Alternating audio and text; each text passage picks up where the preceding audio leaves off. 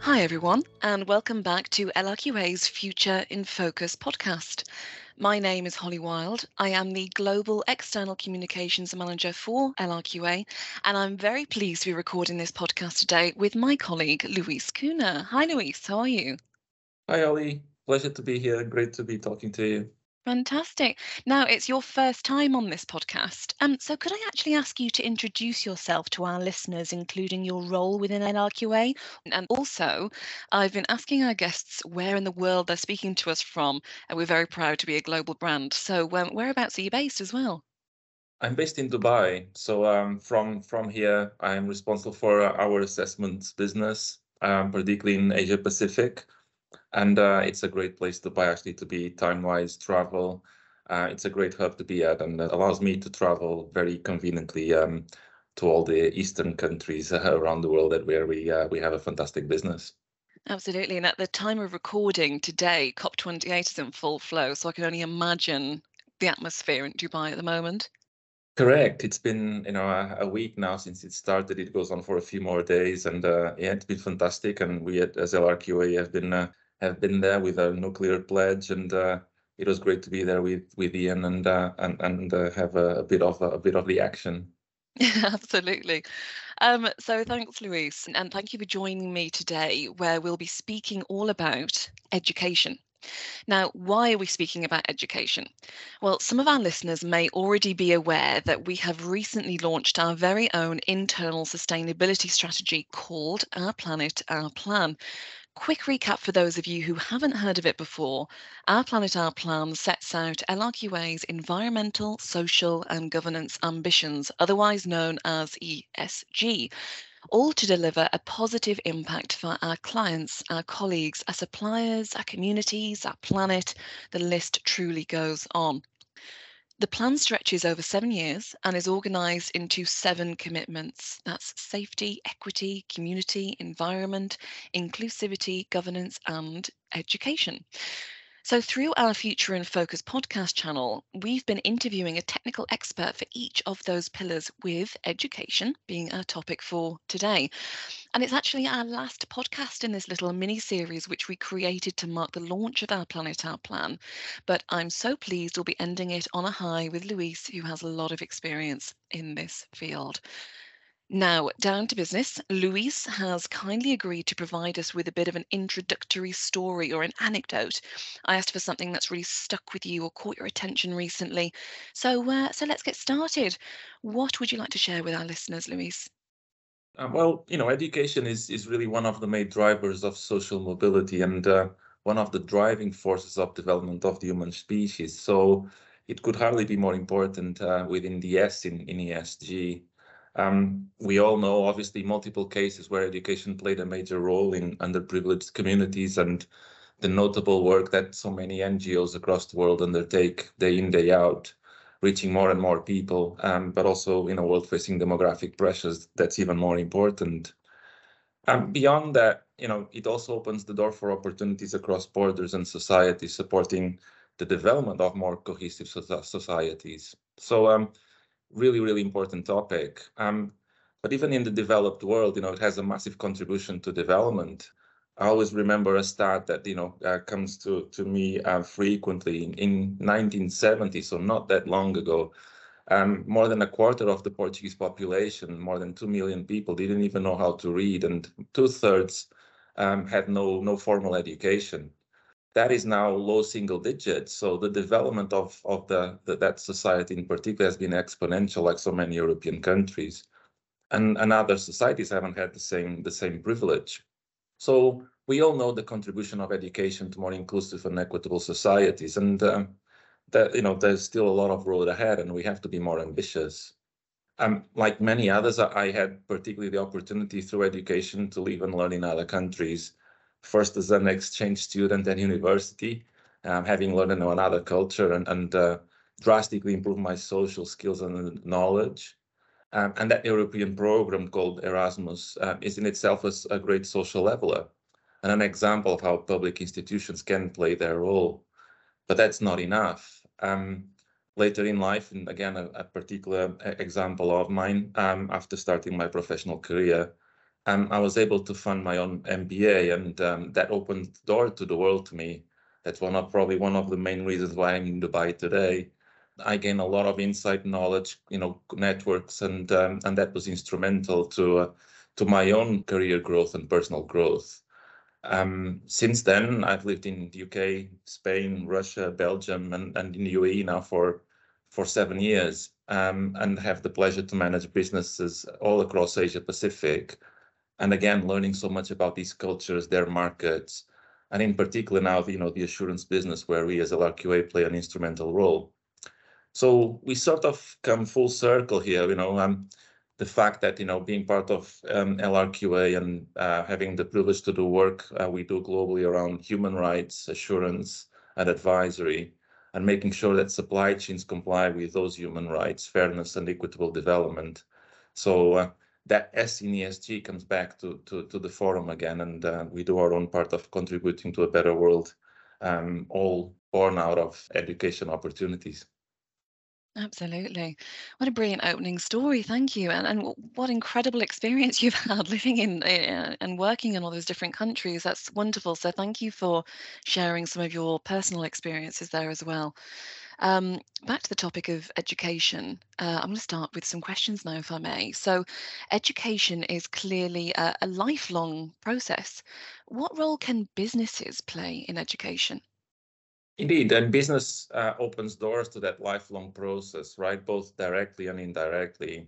I think directly by investing in people through specific learning and development programs to on-the-job skills build up, and bringing opportunities to the society where businesses are established and being themselves a promoter of social mobility.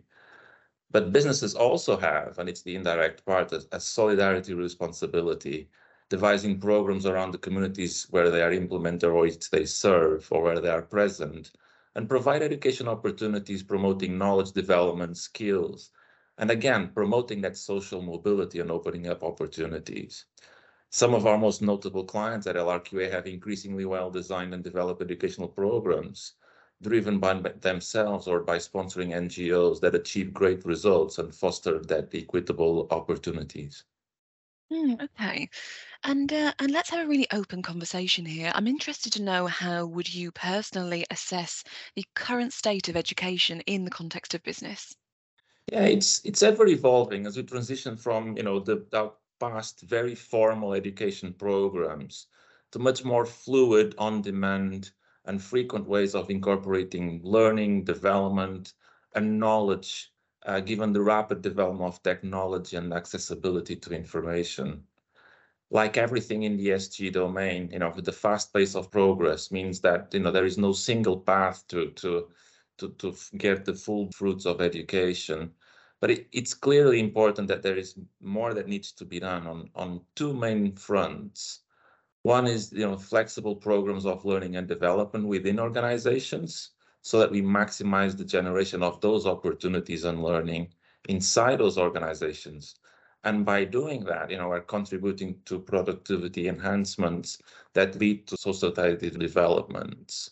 On the other hand, those, partnerships and structured programs with institutes, universities, ENGs, associations, they are also really, really important, because the businesses can sponsor some of those and allow some of their benefits to be reinvested in the communities where they are present, getting their fair share of contribution and reinvesting back in society. There's obviously a lot more that can be done given the unequal opportunities that are prevalent across the world. And obviously we can't rely only on governments or public or social institutions to do all the work. Hence, businesses come to the fore to complement that and really augment the needs that exist to try and satisfy them. And we'll have another challenge, actually, which is, the most interesting and most recent topic, which is all this technology developments which we are experiencing, and AI being the last one that is very much in vogue. There's going to be a massive repurposing of skills that are going to be needed, and businesses together with individuals will need to do their fair share of repurposing their skills and nurture talent, with the massive demand that's going to be to adopt, embrace and formulate new technologies. Okay, so I'm getting a real sense that we're on a journey here. We've made a lot of progress, but there's more to go. And I particularly loved a phrase you used earlier in your answer, that there is no single path when it comes to education. I think that's really important to remember. So back into the context of business, can you tell us what great education in business does look like? What are the benefits of investing in education of your employees? Yeah, so like all good things, you know, there's not a one single path or not a mandatory path to get there, but it should be inclusive. It should include a portfolio of themes, channels, and opportunities, and it be increasingly tailored to each individual to make sure that their learning programs of proven quality become accessible, from micro learning to more formal training processes that suit each person's needs at different points in time. Again, you know, partnerships with universities, foundations, learning and recruitment firms, for example, open immense opportunities in terms of accessing that knowledge and information to then be used for training and educational purposes, particularly as the use of technology makes that accessibility much easier, and the content being also much better than it was in the past, from presential to online learning too. So it becomes probably easier as we move along with technology. But then again, on the reverse, the opportunities today and the information is so vast and so accessible that it needs to be curated, you know, and it needs to be focused on a cause, making it relevant to the mission or the vision or the values that an organization has, to allow to, you know, be specific on the themes and types of learning and expertise that exist within an organization that can be shared with specific individuals, communities. That in itself will contribute to generate, you know, increasingly better, more sophisticated and tailored learning opportunities. And then we can onboard these skills back inside an organization or within a community. And being part of that social mobility and opportunities ladder that education brings. So the more we're able to, one, within the realm of possibilities that are focused increasingly on what our organization is more capable of doing, that is, the benefits are then exponential, and individuals and societies will benefit from that. Thanks, Louise. And another fantastic phrase there about education being an enabler for the social mobility and opportunities ladder. Love that. It's fantastic. Now, I also think it's really useful to get some practical examples for our listeners. So are there companies that you are aware of that are exemplary in the space of education? And what is it about their practices that others should look to replicate? Yeah, I mean, apart from our passion for education as a topic, you know, we at LRQA are fortunate to often get an inside look into what some of our clients are up to. And there's a lot of examples, but a couple stand out. And for me, British Telecom and Heineken are doing some really interesting things as part of their, you know, part of their global presence. They have built some comprehensive programs. I'll mention a few examples. British Telecom takes CSR really seriously, and education plays a role. So their SOS Children's Villages program makes accessible online learning through the use of technology that they've got, to development opportunities to young people in isolated African communities. That is an example of contributing to opening doors, access to information, and removing that barrier to education that so often exists in Africa, for example, and benefit then from, you know, the knowledge, the opportunity that comes with that, and improving, hopefully, the quality of their lives. Heineken, on the other hand, has some really interesting programs as well, from a reverse mentoring program where junior employees act as mentors to more senior leaders so that cross-generational knowledge transfer happens, and including on CSR initiatives within the group. And the learning from the so-called Generation Z comes to the fore, and Heineken becomes much more prepared to anticipate trends in the market and to create opportunities for their own employees. But it also has a really well-developed global diversity and inclusion program. And given, again, the worldwide presence that the Heineken has, there's an external focus component linked to their societies, fostering opportunities for development in those communities where it is present, including on its direct supply chain. And we at LRQA have seen a couple of those examples live.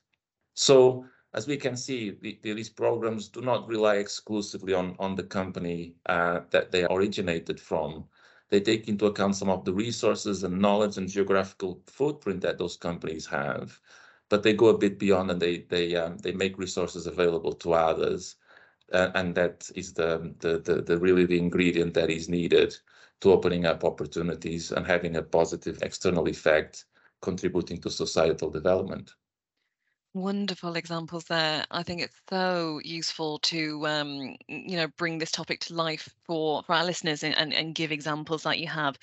So from those practical examples to practical steps, what are the first steps a company needs to make to build a first-class approach to education?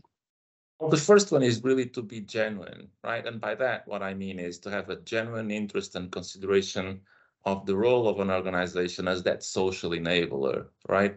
And education provision is going to be one of, as we saw, one of the bigger drivers of enabling the positive effects that it brings. And also making sure that by, like we saw in some of those examples, using some of the expertise that a particular institution has, together with those being suited to their mission, vision, and values, that's what brings about that genuinity. And then that makes it easier to derive real value adding and a collaborative approach to education and the benefits that it brings. I'd also say that, choosing those sources of learning and development is pivotal, right? And particularly as we saw that the cost of accessing that learning and development and information has come down, it needs to be, again, suited to the goals and causes that an institution feels empowered to promote. So genuinity and focus are really important. After that, it has to be inclusive, right? So it has to be internal and external, ideally, and also effective. So how do we maximize that? Well, partnering again with institutions and taking on board their expertise, endowing them with resources so that it becomes as efficiently as possible. So that partnership with universities, foundations, NGOs, associations, and mixing the resources and knowledge with external parties is really important, to go just beyond the education per se, but to create opportunities that put that education in practice and, again, promote that social mobility. And then for companies in particular, then in internal part is making sure that, graduate and career development programs are effective and they are really, fostered internally. Again, that promotes internal social mobility and dissemination of knowledge and exchange of roles within the organization that also then open opportunities for people out the outside to join those organizations. And that cross-training expansion of skills is essential. So this mix of not looking just internally, but externally, partnering with our institutions is really, really important. If all of this happens, and as we saw, it's not a lot of points to take into account, but we start creating specific programs that facilitate development of new talent, that incorporate themselves back into the organizations where they were born, and are socially enhancing and increase the mobility within the organization and society. So, in my view, those are the essential ingredients. The essential ingredients. Love that as a final note. Thank you so much, Luis. This is all we've got time for today, but it's been a really packed episode. You've shared so much quality guidance and insights in education in the context of sustainability today, really breaking it down for our listeners and making it clear why it should be a business priority and what it means for wider social mobility too. So I'm sure you've inspired many today. So thank you once again, Luis, for joining us. Thanks for the opportunity, Holly. Pleasure to talk to you. And finally, just a reminder to our listeners that you can learn more about Our Planet, Our Plan on the LRQA website and see our digital dashboard, which tracks our progress against all 7 pillars at ourplanetourplan.lrqa.com. You've been listening to the LRQA Future in Focus podcast. Thanks so much for giving us your time, and we hope to see you soon.